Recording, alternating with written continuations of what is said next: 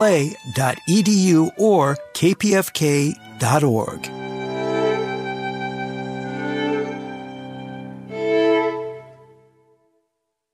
Hi, this is Angelique Kidjo, and you're listening to People Powered Radio, KPFK 90.7 FM Los Angeles, 98.7 FM Santa Barbara, and worldwide on the web at www.kpfk.org. Peace and love.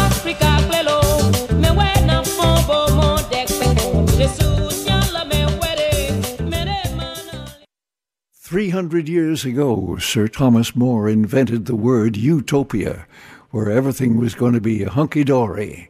But now we know it's going to be a green powered Earth, and that'll be Solartopia.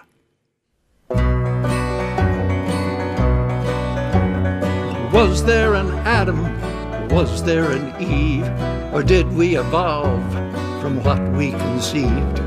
Either way, we got what was needed when the sun shone down on the Garden of Eden. Don't you know we're gonna have a Solartopia,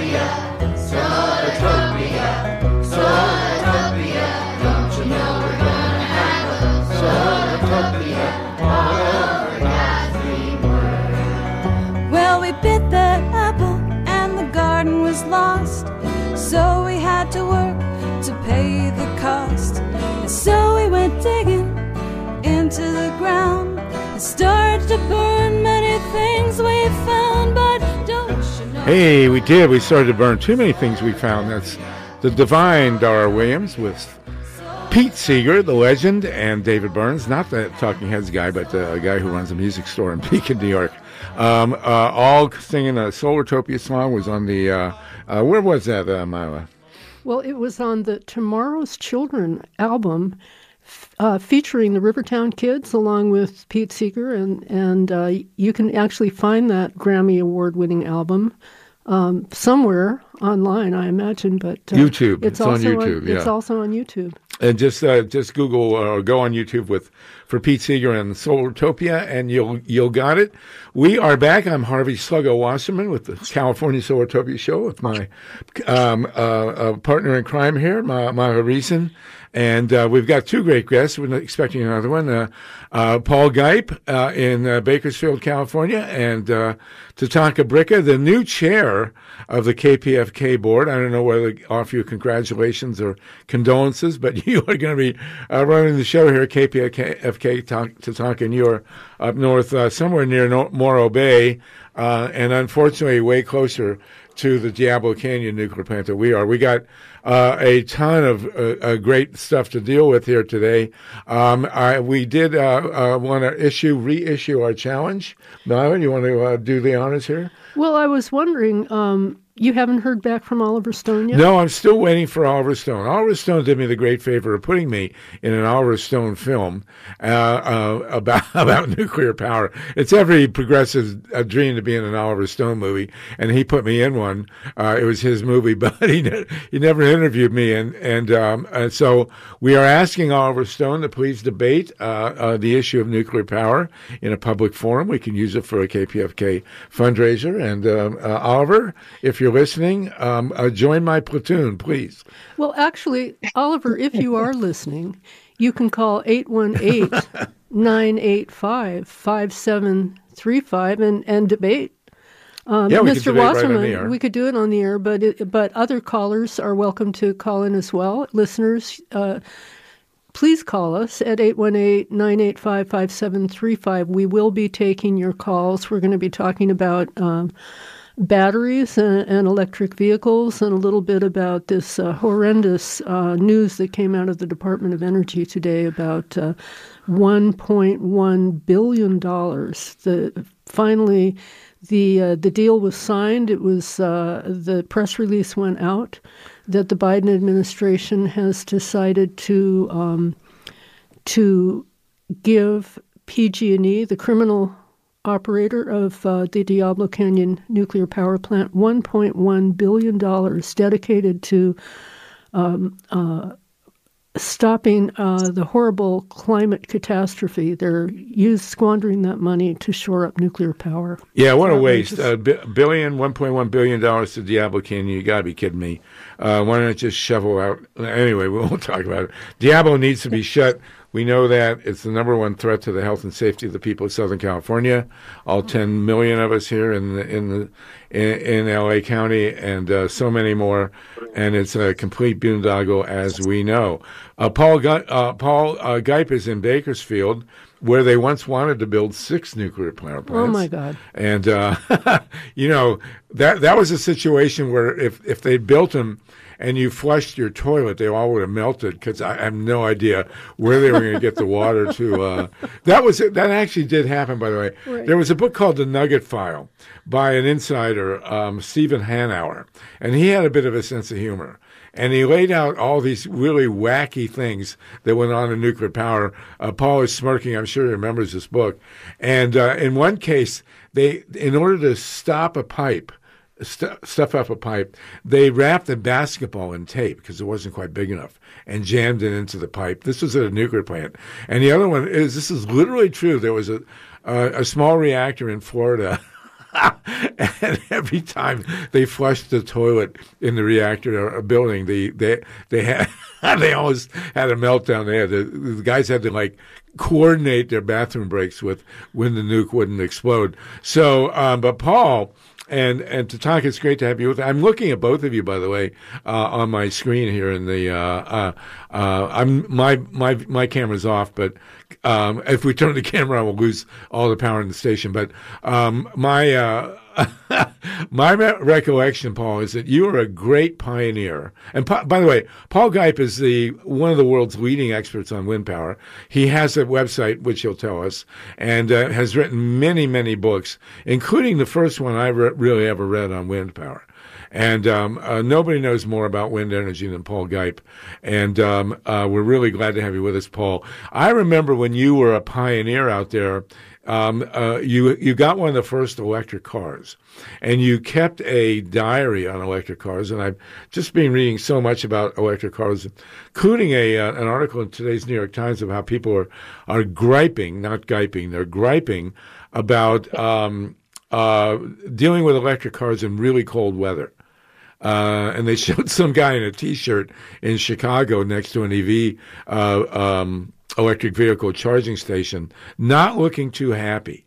Uh, but um, let, us start first with it your it history. wouldn't have anything to do with the fact that he was in a t-shirt. No. No, no. uh, I guess they don't have winter clothing anymore in Chicago. But um, uh, tell us uh, first, when we get into that, tell us about your adventures as a pioneer in um, electric vehicles. Well, we've been uh, driving electric for, for nine years, and for the last six years, um, our EV has been our only car. Uh, my wife Nancy doesn't drive, and so it's the only car we have. We don't have two cars, one for long distance trips and one electric car for in the, in the city. No, we we we have an electric car for all purposes. And when I first began driving electric, it was an early Leaf. And I must say, in those days, it was truly pioneering. We got to see parts of California that most people would never see because to get anywhere in that car, we would have to drive an hour and stop and charge. And so, and there were very, very few charging stations in those days. So we would stop at these out of the way oddball RV parks. Met a lot of very interesting people in those days. In fact, my wife misses it because we would drive an hour and then have a little adventure, meeting new people, seeing new scenery, looking at some pretty dumpy RV parks. These days, you know, you just get in the car and you drive. It's just like anything else. We go and uh, we drive and we get to where we're going, and it's not quite as much of an adventure as it was back in the early days. Paul, I want to stop you for a second. I'm wondering whether you encountered Clarence Thomas when you were uh, stopping at RV parks around the country. Yeah, we were usually in the uh, low rent RV parks, not not in the more expensive ones. No. Well, Clarence had a two hundred fifty thousand dollar RV that one of his uh, buyers or owners, um, you know, on the court, uh, um, uh, you know, was paid for uh, by one of his patrons. And um, uh, you know, I'm surprised you and Clarence didn't run together. Now, you still, I assume, you still have an electric vehicle. Oh yes, I mean it's it's uh, we've got uh, thirty three thousand miles on the current one. Yeah. And what what are you driving? I'm driving a Chevy Bolt. And what year is it? Uh, this is a 2020. This is our second one. We were so happy with the first one. Said, well, let's just get another one, and we got another one, and uh, we're you know happy with it. It's uh, my wife loves the collar. Had to drive to San Diego to get the color that she wanted, but everybody's happy. I'm happy. She's happy. And, and what color uh, was collar that? Really stands out. What is that color? It's turquoise. Uh, turquoise. Um, it, oh, GM's got some oddball name, but it's kind of a turquoise car. Well, we're we're happy. I, when I get my electric car, I want it to be school bus yellow. School bus yellow is the most visible. You know, mo- more people are, are colorblind for red than any other car. So, you know. Go ahead, Harvey. Um, you just told me something I was really disappointed to hear. You're not driving an EV now. No, because um, uh, uh, for our basic finances have been such that we are sticking right now with the 2010 Toyota Corolla that my wife inherited from her father, and it, it runs well and it gets decent gas mileage. I hate to say, but we're we're ready, we're almost there. Uh, we've got a, a, few legal cases which I've been telling Tatanka about. They have to clear, and once they do, I uh, my house here in L.A. is. I think I have the steepest roof in L.A. Uh, our house was built in 1960, and it's a. It looks like a kit that was destined for Hyannis. it, it is a Cape Cod house. Uh, the uh, two women who um, um, owned it before us. One of them was a sheriff. She had the only gun in our cul-de-sac, but um, the the roof is almost too steep for um, uh, solar panels. So, but it, it, makes it. It just got under the wire. So, what I want to do is uh, I'm going to uh, when I when we're finally in the clear and can pull this off, I'm going to uh, solarize the roof and at the same time buy buy the electric car. So one of the things I want to ask you about uh, is um, we you know now we're now in the range, and the idiots at the CPUC, the California Public Utilities Commission, say they've just slaughtered the solar industry here to promote batteries, which is utterly absurd. Well, you can talk about this, of course, but I want to uh, be able to charge my car off the panels on my rooftop. Now, are you doing that? Yes, we're doing that, and uh, that's a good idea. But uh, there's not. It's not an excuse for not getting an electric car now, uh, Harvey. You can get a used EV for less than twenty thousand dollars. So um, there's really no excuse. Dump that polluting Corolla and get your EV. You can do the solar batteries stuff later. There's really no excuse. You've already waste, waited too long. You've lost five thousand dollars in state subsidies that were discontinued January 1st. Currently, we have $7,500 tax credits for a new car, but $4,000 in subsidies at the point of purchase for a used car. If the used car is two years old, less than $25,000, and from what you just told me, you're going to be buying cars that are going to be less than $25,000, you get a $4,000 subsidy. That'll take you down to less than $20,000 and there's really no excuse. You need to do it out and go out and do it now because if the Trumpers get in power, this is the first thing they're going to roll back. Well, if the I mean, Trumpers get in power, I won't be that. living in the United States anymore. Um, you know, I'll, I'll be I'll be in Portugal or Costa Rica or maybe Jamaica. I mean, you know, I've been to Dachau already in Germany. I don't need to go back. So you know, uh, uh, let's not talk about the Trumpers getting in power. That's not something we want to contemplate. But I do want to ask you this question. First of all, it's very valuable information. Everybody listening in, and this is KPFK California Solartopia. We were produced, by the way, by the great D'Angelo Jones. We're very grateful, D'Angelo. Thank you for, for doing this. And we do have with us Tatanka Bricca, the, the new chair of the KPFK board.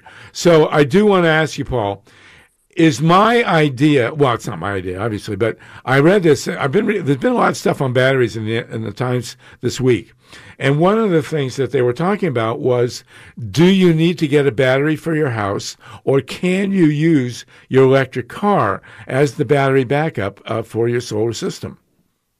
Well, Harvey, that's a great question. I thought you were going to start asking me about batteries for your house, which I'm not a big fan of. Of course, it does make some sense uh, now since this PUC has destroyed the, the rooftop solar industry in a state. But absolutely, the future will be integrating EVs with your home uh, or your business uh, utility system. Not all cars can do it today.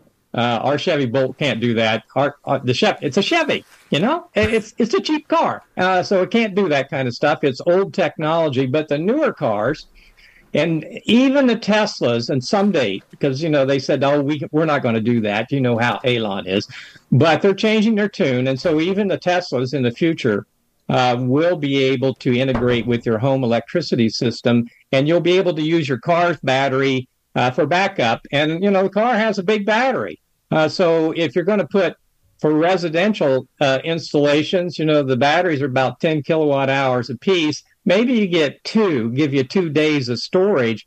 Well, our car has a 60 kilowatt hour battery. That's a whole week of storage just in the car itself.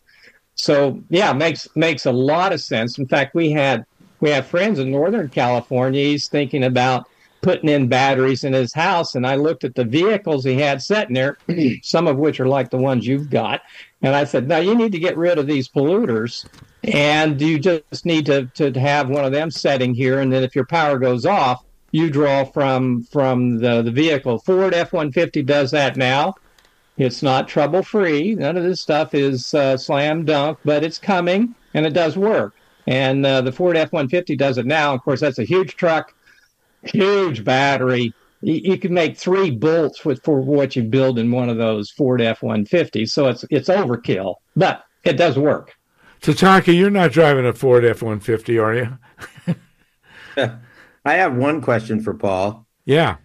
I know a couple years ago there was legislation to bring that that that's a great deal you talked about the point of sale giving credit uh, but at that point with the state of california in a surplus there was a bill that would have gone through easily that would have offered zero interest uh, for five years. Now, then the state went into a deficit at the start of COVID, and uh, all that was off the table. Do you have to pay prevailing interest rates on the car now? Uh, yeah. It, well, yeah. Yeah. And I, of course, I've always recommended if you're going to buy a new car, you should just pay for it. Same with a used car, you should just pay for it. Shouldn't have to finance it. Yeah. But yeah, it's going to be prevailing interest rates. But you know, there are credit unions that cater now to electric vehicles. We have one here in Bakersfield. They have a DC fast charging station right outside. I said, I asked them. I said, well, it's kind of odd. They did it very early on. I said, why did you put it there? I said, we have a lot of Tesla clients. We loan money to people who buy Teslas, so it makes perfect sense for us to have a charge station in the parking lot. Yeah, we've we've got uh, a whole bunch of batteries lined up in a Atascadero for a uh, charging station right at the local drive-in bank I go to. It's really easy. So um, yes, yeah. A, a couple of people actually called in at 818-985-5735 somebody call-ins. Yeah um, we're taking calls. We're hoping that oliver stone will call in and talk to harvey about uh, about nuclear power but um, somebody gave up. I hope that wasn't oliver. Uh, if you did call please call back, whoever you were who hung up, and we will be answering those uh, calls soon. So so bear with us, and we will get to you if you have calls. So good. For Paul Gipe uh, for, about electric vehicles or batteries. Yes, and then we're, electric vehicles, and we're segue into batteries. But uh, um, uh, I did. So the point is, if I if I put solar on my roof. And then I have the proper plug alongside the roof, alongside the house and then I have the right electric vehicle, I can save about 10 or 15 grand on the battery. Is that right? In other words, ha- houses that are putting in solar units now uh, with battery backup, the battery is about 10 grand, right? Yeah, yeah, ten. It's about a thousand kilowatt, a thousand dollars per kilowatt hour. So yeah, typical 10, uh, 10 kilowatt of battery. It's going to be less than that now because the prices have come down. But the important thing, Harvey, I think it's important for listeners to know. Um, it's not just you take a plug from the uh, the solar panels and you plug them into your car. That's not the way this stuff works. Um, you have to have the electronic device that connects your house to the car, which you would normally use to charge the car. And then when you need to use electricity from the battery, it can take the electricity from the battery for your house. Or if you want, when the sun is shining and you only want to charge your car with solar electricity, this kind of smart charger then will just take the solar electricity and use it to power your, to, to, to store in your car to charge your car. And that way you minimize the amount of electricity from the grid that you use to charge your ev now i don't bother with that we have a dumb charger since i you know put it in nine years ago they they didn't make smart chargers in those days and it works just fine you don't need that fancy stuff but if you're going to use your car to back up the electricity supply to your house, then yes, you're going to need a smart charger, and that that's another special piece of equipment that you have to have. You just can't plug one in. You know, it's electricity. There's a lot of stuff to this. We got a caller, uh, Andrew. Can we Go, hear from you, Andrew? Go ahead, Andrew. Yeah, greetings. Good. What you got, bro? Yeah. Yeah, yeah. This is this is Andrew Weiss. Uh, it's not Oliver. I'm sorry to say, but um, first of all, I want to thank. Uh, I'm I'm very happy Solartopia is back on our airwaves with KPFK. I, I think this is one of the most important shows out there. Well, thank you. Uh, or on our airwaves and out there. So, and thank you both for doing this show, um, covering these important issues, including the Ballona wetlands, which uh, is now uh, uh, a nature preserve, historical wetlands in the heart of LA and Marina Del Rey, which is important to have, and I appreciate you folks covering that and local environmental issues as well.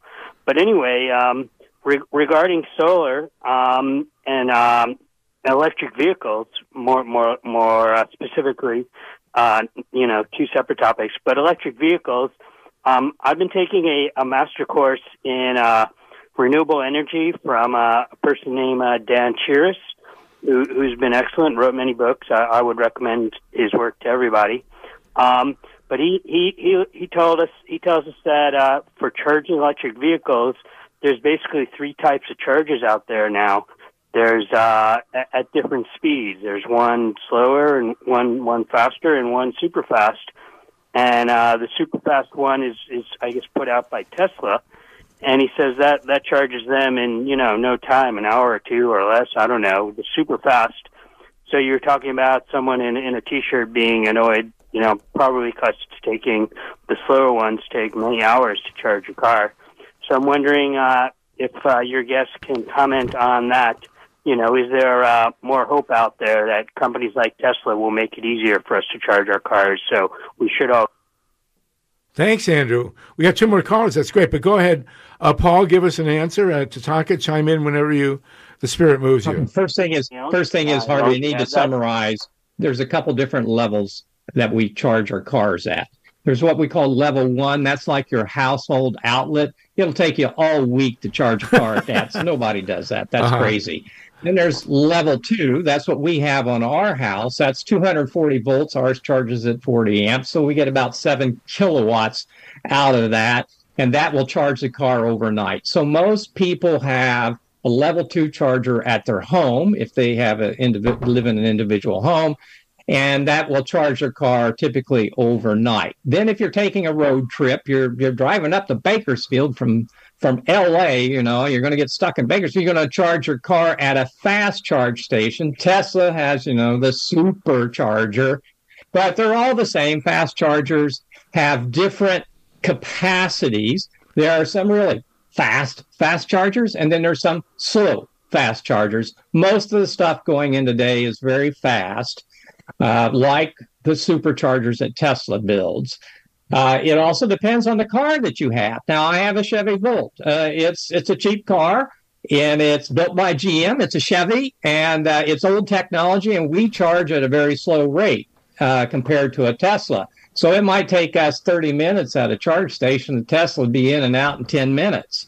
So typically, if you're on a road trip, you charge for about 30 minutes. The Teslas can charge 15 to 20 minutes. The Hyundai Ioniq series, uh, the Volkswagens uh, ID4s, they'll charge at 200, at, you know, 200 kilowatts, and they'll be gone in 10 or 15 minutes, maybe 20 minutes. Whereas I'll still be charging there for 30 to 40 minutes. So really depends on the car, depends on the station that you're stopping at. But today, uh, there are a lot of fast chargers, and of course, with the Biden administration, uh, there is a ton of money, so it's not all going to nuclear, Harvey. You can rest assured. Some of this money is going to EVs. Uh, over a billion dollars is going just to EV charge stations, and they're now beginning to roll out all across this country, including places like Texas and Kansas, all those red states. Florida is even putting some in. Well, you know, Texas gets more wind power than anybody else. That's a very, very big deal. But the one question we got to call her, uh, Hank. We're going to get to you in one sec. Um, uh, but uh, everybody asks about cost. Now, the other day I was in New Jersey. I got picked up by an Uber that was a Tesla. I was blown away. It's the first time I've ever been. Well, I was in I was in David Crosby's Tesla, Tesla actually uh, before he passed away from CSN, and uh, he loved it. He, and he, I loved him. He was a great guy. But um, the question, of course, everyone wants to know is cost. Now, I asked the Tesla driver, uh, who is my Uber guy. He said, and this really blew me away.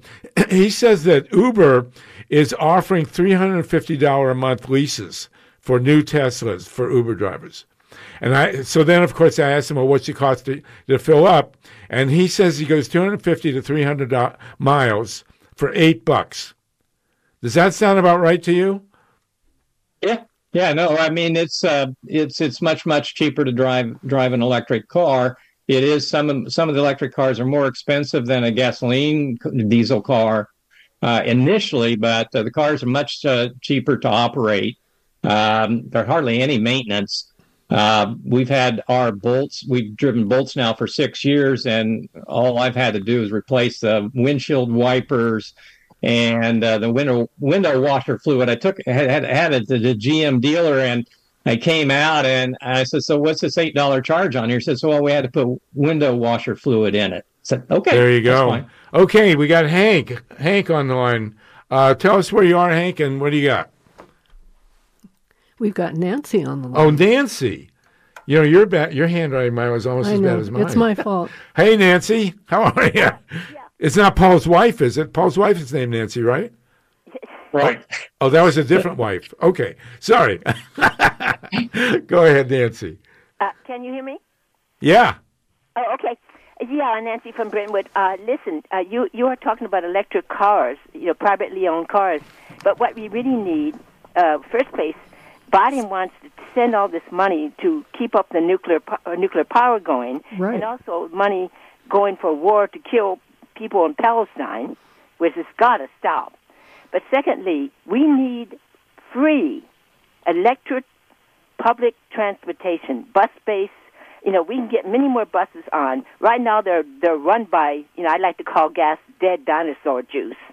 We need to get out uh, of this, as as I agree with you. But it's got to be we got to have public transportation because right now we got these traffic jams. Everybody got to have their own car. You know, so that's a problem too. So we need uh, you know people getting on the buses. If you got a car, car, an electric car, keep that in the garage except when you want to take a road trip. And we can have free public transportation. The buses could take you everywhere if we had, you know, many, many, many more buses going everywhere. Yeah, and they should be electric. You're 100% right. Tatanka Bricca, you're shaking your head. I know you've worked on public transportation issues. Can you uh, talk to Nancy here? Nancy is entirely right. We need a commitment to public transportation in this country. And if there's a commitment, it can happen and it can serve the entire population. Um, and I want to follow up uh, with when you asked about is that accurate? Eight dollars, Harvey, for 250 to 300 miles. There's one uh, Tesla station off uh, San Luis Obispo has uh, 12 charging stations, and it's right next to a blueberry pancake and waffle house. And every time I go by there, and I've stopped to talk a couple times, people order out breakfast. There's a uh, a, a volunteer kind of uh, um, among everyone there during a certain hour exercise class. Everybody does a kind of uh, you know kind of a yoga class together outside.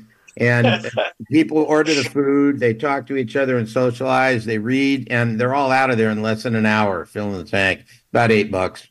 Wow. Of course, if you really wanted to lose weight and do double duty, what they do is they put big like hamster cages, and you could run in the hamster cage and charge your car. That that that would that would.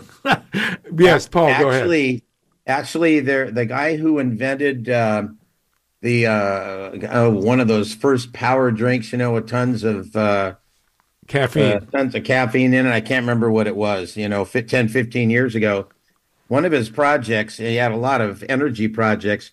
He designed a stationary bicycle and distributed several thousand of them in Africa. And you run your you you put an hour into your stationary bike, and it would take care of your electricity and computer needs in your home for the entire day. Cool. I like that. Paul? Yeah. Hey, Harvey. Harvey, let me go to the buses because I think that's a great segue into into buses. Um, and like most things in renewable energy or in electric vehicles, the United States is way behind the eight ball in comparison to China. Uh, we have very few electric buses in service in the United States now. Uh, we were getting some more in uh, Los Angeles. We're getting, I think, Los Angeles School District just had a, one of the biggest orders for school bus, electric school buses in the United States. At the same time, China has, I think, 300,000 commuter buses in service, electric vehicle buses in service today. And the good news is, is that they have built a factory in Lancaster, uh, um, California. So right outside of Los Angeles, it's still in Los Angeles County. BYD has built a bus factory, and they're building electric buses in California today. What we need, of course, is, as uh, Tatanka said, is we need public policy that says don't just buy 10 or 20, buy hundreds of these things and buy them now, not next year. Well, I got to raise the issue. I'll go to Myla in a sec, but um, they, we were supposed to have a massive purchase of electric vehicles by the Postal Service. And this hmm. idiot who's in charge, and I don't know why Biden hadn't gotten rid of this guy, Louis DeJoy, who's dis- been destroying the Postal Service since the Trump era. Um, uh, he has backtracked on the purchase of electric vehicles for the Postal Service, which is outrageous. But you're 100% right. We need more electric buses in this country. I want to thank everybody for listening and stay tuned. You're listening to California Solartopia on 90.7 FM Los Angeles, KPFK.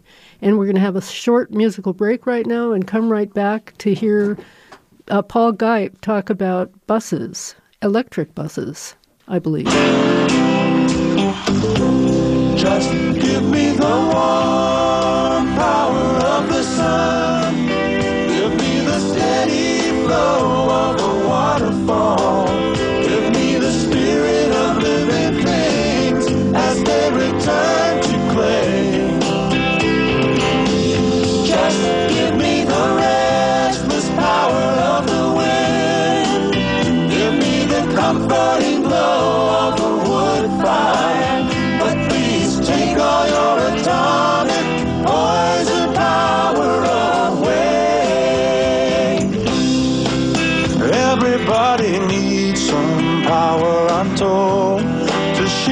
From the darkness and the cold.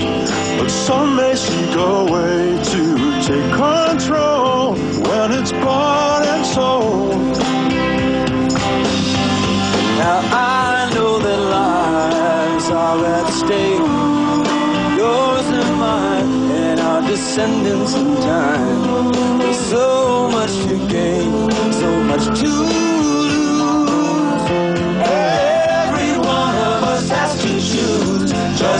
give me the warm power of the sun.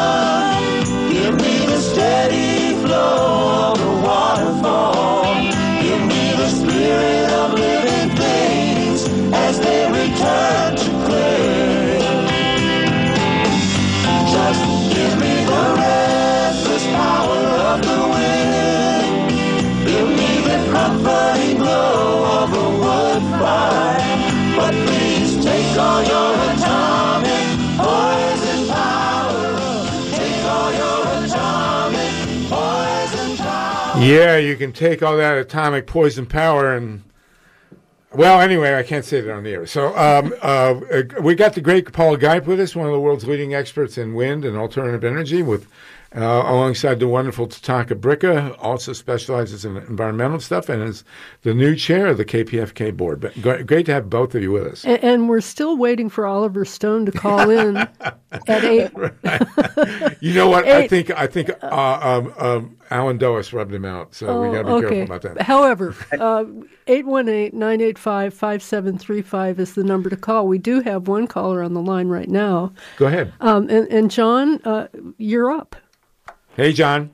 Uh, how you doing? John Breeza from Transport Station here in Los Angeles. I would just like to say that the true revolution in electric vehicles is happening in micro mobility electric vehicles. An electric car is an internal combustion engine car with an electric motor. Like I said, this revolution is happening in micro mobility. The billion dollars that are for charging stations is a free ride for the uh, for the car industry, and it should go to micro mobility and public transit. That should not be given to those charging stations. They should have to pay for it themselves. Micro mobility, electric bikes, electric scooters, electric uh, tricycles, cargo tricycles that are electrified. It's happening in Europe. It needs to happen here. We need to get out of the car, electric, gas, hydrogen, whatever it is. Well, thank you for that, Tatanka. You're you're shaking your head. Go ahead. Yeah, uh, the caller is entirely right. And the when we when we look at the overall energy situation, when you're when you're talking about transportation, you also need to talk about housing because when you look at the energy savings costs, if you put your affordable housing next to public transportation with the ability to do the micro commuting out of that, it creates a beautiful uh, a beautiful model. And we're not creating it, as he said. It it exists. It already exists, and it, it's much more affordable than than uh, treating these issues separately. Nobody who gets into public policy does treat them separately. You inevitably have to coordinate the whole thing together. And there's some interesting models we should get on this or another show on on homelessness, affordable housing, and public transportation. And we know that people some really good things happening out of the mayor's office and also in the private sector. So that's for another show. Great, great, great. Paul, you want to jump in Harvey, on that? Harvey, Go ahead. Harvey, I want to jump jump in here, and that uh, uh, when we're talking about uh, electrified buses for uh, public transportation, I want to add we need to electrify rail transit in the United States too. Uh, the goal, of course, in California is to build a high-speed rail system that will be electrified. They're going to have batteries. It's going to have a catenary system. It's going to carry wires, but that's going to be public transit. Uh, that you'll be able to get uh, ultimately, probably after our lifetime, from Los Angeles to San Francisco on an electric vehicle uh, that's a public uh, public access. At the same time, we need to electrify rail across the United States. We don't need diesel engines pulling these long trains all across the United States. They already have the right of way. All we need to do is string the wires um, along the right of way, and we can electrify the rail. Um, that's just something that should have been done 50 years ago. Of course, we haven't done it. Um, that's, of course, been done in Europe. It's it's being done in India. In India, third world country is electrifying all its rails, and we still don't even talk about it here. So talk about public public transit, uh, public cargo hauling, like the um, rail system, but we can stick to um, micromobility for the cities. Um, but Well- there's a lot of places in the United States micromobility is not going to do much for you. You're going to need a you're going to need a you're going to need a car in the United States, in Canada, to get to where you're going, at least to a parking lot, and then you can take your micromobility. You get to, get your thing out of the trunk, and then you can go to your final destination. So this is stuff that has to be done. Has to be done now. Currently in the United States, last year, only nine percent only 9% of new vehicle sales in uh, united states were electric vehicles that includes plug-in hybrids which i'm not a big fan of whereas in china in china with 1.3 billion people it was 36% Wow. 36% Diego's on the line. We'll get to you in a second, Diego. I did want to mention that when I was at the University of Michigan, I did have a Vespa.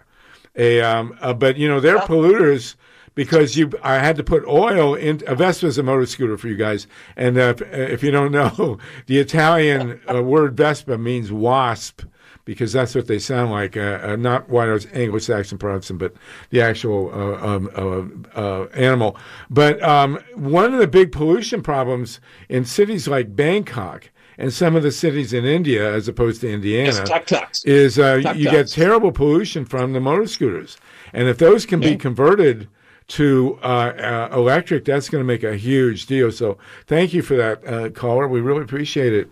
Uh, let's go to Diego on line one. Diego, how you doing, bro? Yeah, good. Thanks. I, I live in Palmdale, which is right next door to the Lancaster uh, BYD electric bus facility that one of your guests was talking about. Yeah. The only thing is they benefit from some federal subsidies, but the uh, congressperson for this area, Mike Garcia, was trying to get rid of that funding because BYD is technically owned uh, by a Chinese citizen, and he didn't want any money going to a Chinese citizen. Not that American CEOs do much better with their profits, but uh, just to say that there's some issues there. I hope they got worked out. A lot of the union people were at the town hall telling Mike Garcia not to cut the funding for the electric bus subsidies. What I think we need is unions to basically push for shorter work weeks so we have less commuting. Well, good for you. I got to say, since you man- mentioned the magic word union, um, you know, we have, or we had, before the California Public Utilities Commission crushed the solar indus- solar rooftop industry in this state, um, uh, we had 70,000, 7030, 70,000 Californians working in the rooftop solar industry. And as Paul pointed out last week, what the CPUC has done has cut the solar rooftop installations in the state by, you know, up to 85%. And a big problem we have is that the unions don't support rooftop solar because the the rooftop solar installers are not unionized. And that's outrageous. They should be unionized. As a result, when the, when the unions support solar, they support the big desert based uh, installations, which are unionized and are nowhere near as efficient or uh, economically or ecologically uh, beneficial as the rooftop. Uh, Tatanka, Tatanka, you want to jump in on that?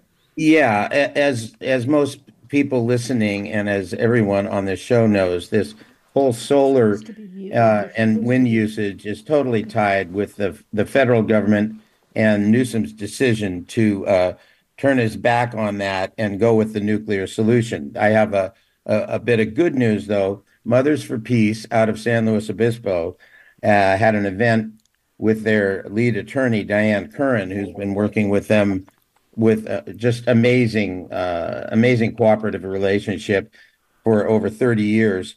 And she has a PUC hearing on appeal on uh, March 29th. And they're going to, PUC is going to have to reveal what they haven't, which is what is the real cost of Diablo Canyon. This is by law they're supposed to do, and they haven't done it. And she's flushed them out. So there's going to be a hearing on that. And if we can get the the real cost and we can get the fact of the the embrittlement issue out in the open because they haven't really tested for that. And also the fact that we don't need it. In fact it's it's the worst solution if, uh, in in the uh, event of blackouts.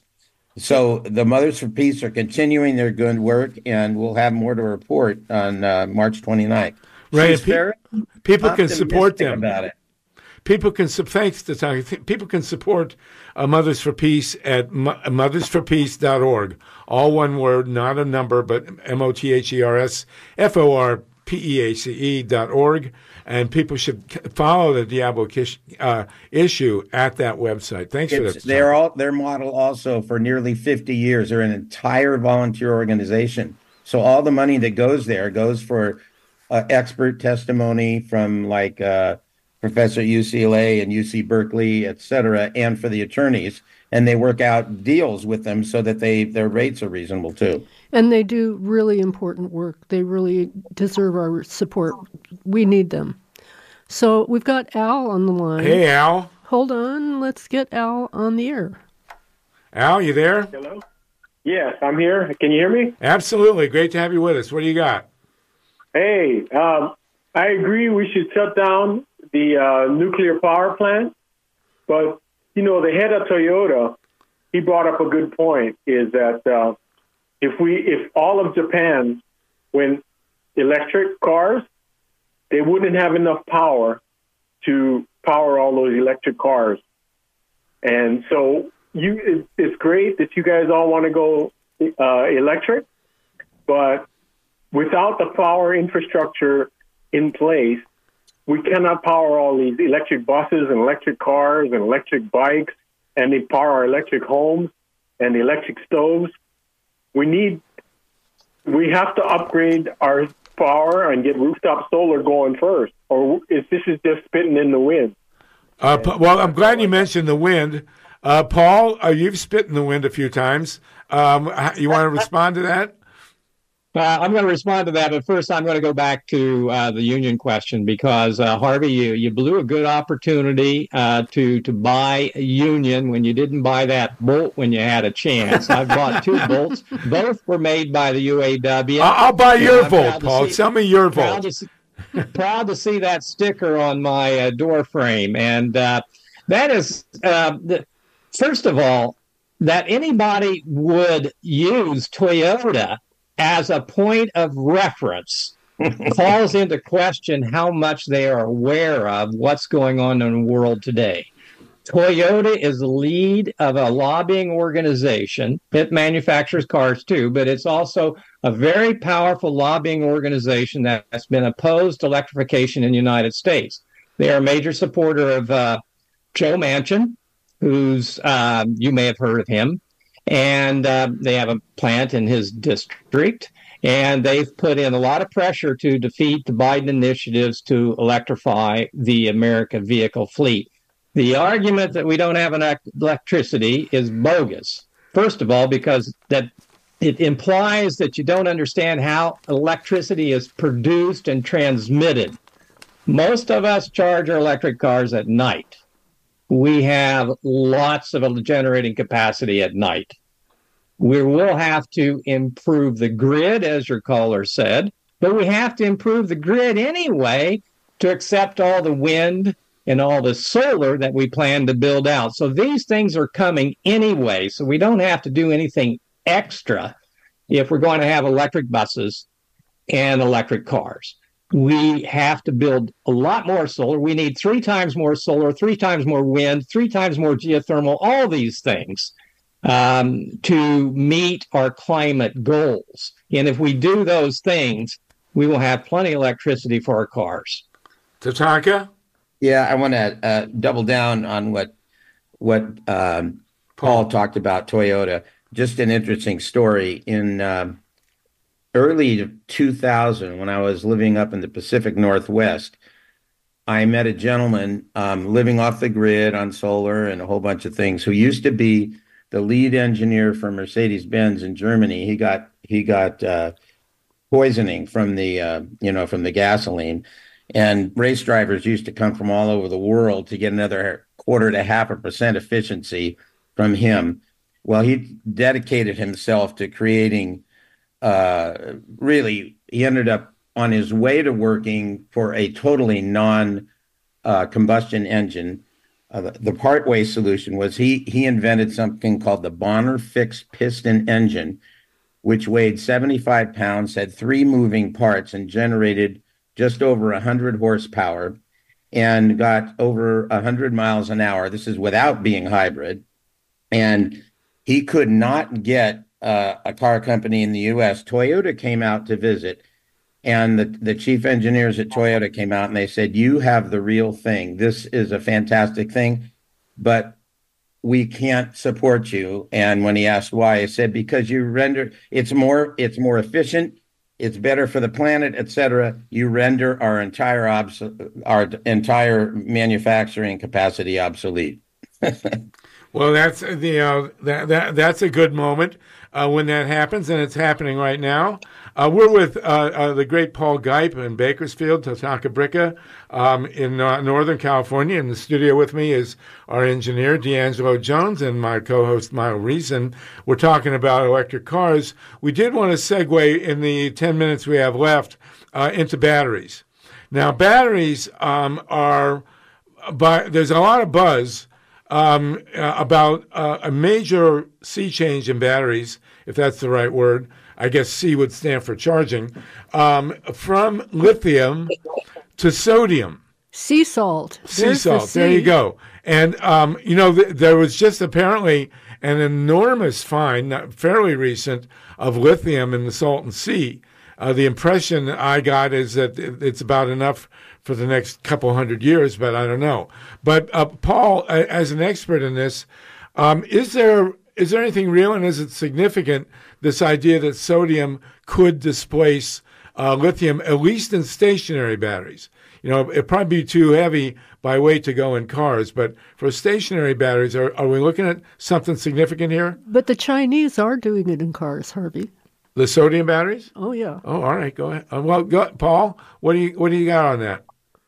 Well, the first thing is that in terms of uh, alternative battery chemistry, is lithium phosphate, um, lithium ion phosphate batteries. Those those are in use now. Tesla uses those. I think they're made in China, but but they're they're using those. So that that's a different chemistry. There's all kinds of work being done in this. There's billions of dollars going into this, and I would just caution the left community in te- to not to try to grab some panacea that's always just out of reach. What people need to do now, we're in a climate emergency. Not look for a new battery solution, not wait for what's going to be the most super, the thing that, te- that Toyota is saying, wait, don't buy anything right now. 10 years from now, we're going to have a car for you. Then, oh, you'll really like that one. Yeah. No, we are in the middle of a climate emergency and we need to stop burning stuff, period. You need to buy the cars that are available today, not tomorrow. That technology is all coming.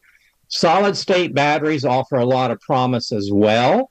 Lots of development in solid state batteries offer all kinds of advantages over the current way we produce batteries, but they're not here yet. I mean, Ford, GM, uh, Volkswagen, all the Chinese companies, they're all working on the Korean company, they're all working on this. But the big investment in batteries is pretty much the traditional stuff. It'll be the lithium ion batteries or the phosphate batteries. The sodium batteries may be coming. They may be, uh, there's one of the BYD may be building a line to produce them in, uh, in China. Uh, but the big investments in the United States are lithium ion batteries. And we're talking billions and billions of dollars investments in batteries. And that's, that's for now. That's what we need now. It's like windmills. You know, we don't need some super duper windmill that comes 20 years from now. We need the windmills that we have today, which of course I've been saying this for 40 years. We should Well- have been using these windmills for 40 years. We wouldn't have this crisis. But we are there now. And so we need to use the electric vehicles we have today now. Well, I can't resist, of course, making the segue into nuclear power. You know, people people are telling us, well, nuclear this, nuclear that. The fact is that if every person like me and you guys and Myla, if every no nuker in the United States suddenly converted and said we want to have nuclear power, they still can't happen. There's no there there. You know, there, there's the old light water reactors. The last one in the country may or may not open this year in Georgia. Vogtle came in. It was supposed to be fifteen billion dollars for the two of them. Came in at forty, and then next door are the two reactors that never got built at, uh, in, at VC Summer in South Carolina. Uh, they were supposed to be, uh, uh, you know, giant reactors. There's a nine billion dollar hole in the ground in South Carolina where those two reactors were supposed to be. There are no other big reactors in the country. They're under construction. Then they, they so they turn around and just like your discussion of batteries, new battery technologies, they're saying we're going to have small modular reactors.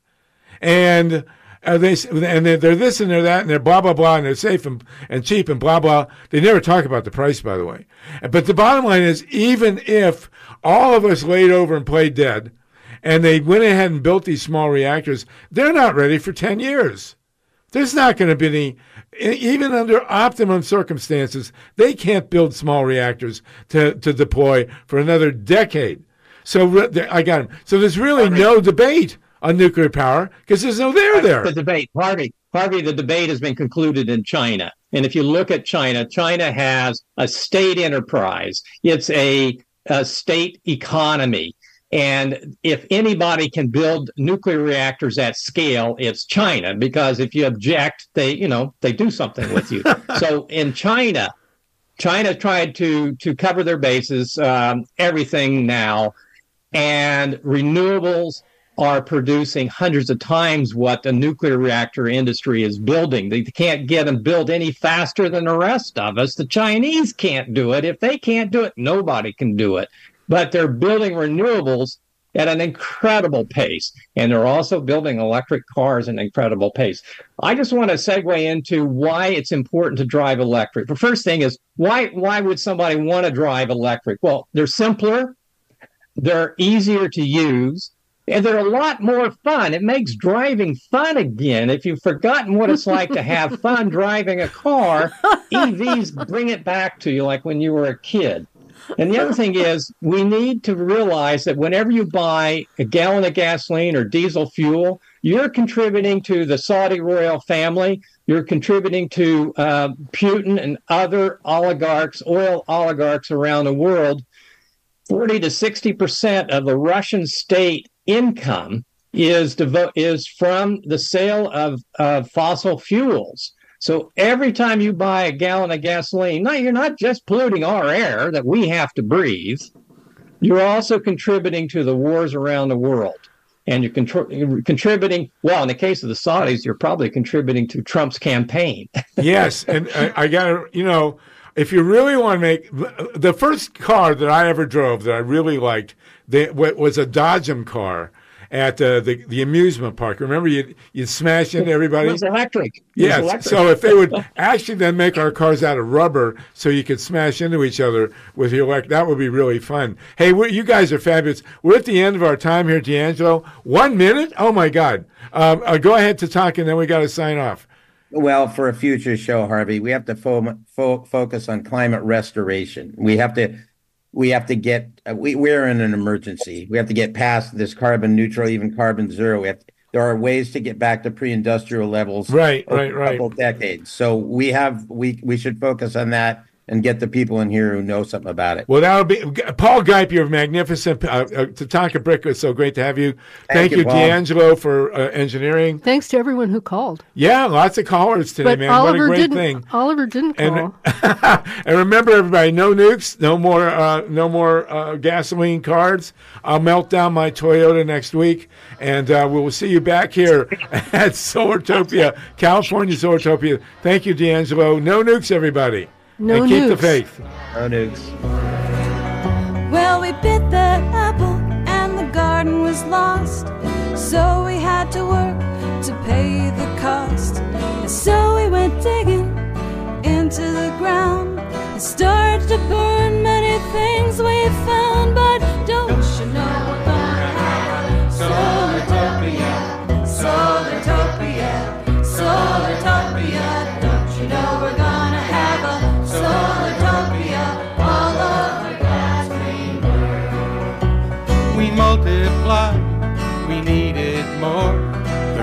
got rich, the poor got so.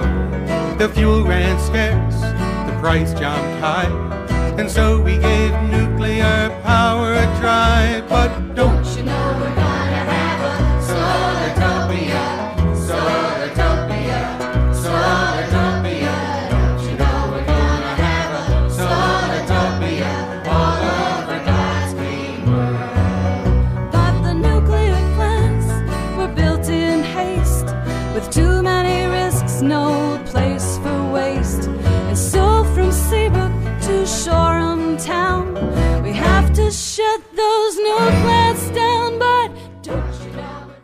Hey, this is Wanda Sykes, and you're listening to KPFK 90.7 FM, Los Angeles.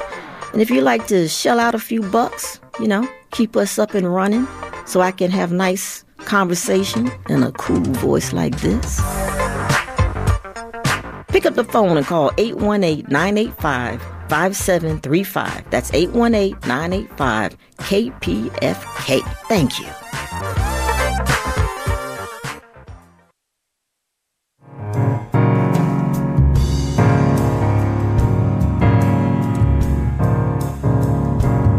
Habarigani. Join us for Black History Month KPFK fundraiser by Freedom Now and Move the Crowd. A conversation and book signing with Dr. Gerald Horne, hosted by our sister Dr. Melina Abdullah, happening Saturday, February 3rd, 2024 from 1 to 3 p.m. at the Center for Black Power in Africatown, Leimert Park. Dr. Horne will be discussing his books, I Dare Say, and Acknowledging Radical Histories. This is happening at 3423 West 43rd Place, 9008. Tickets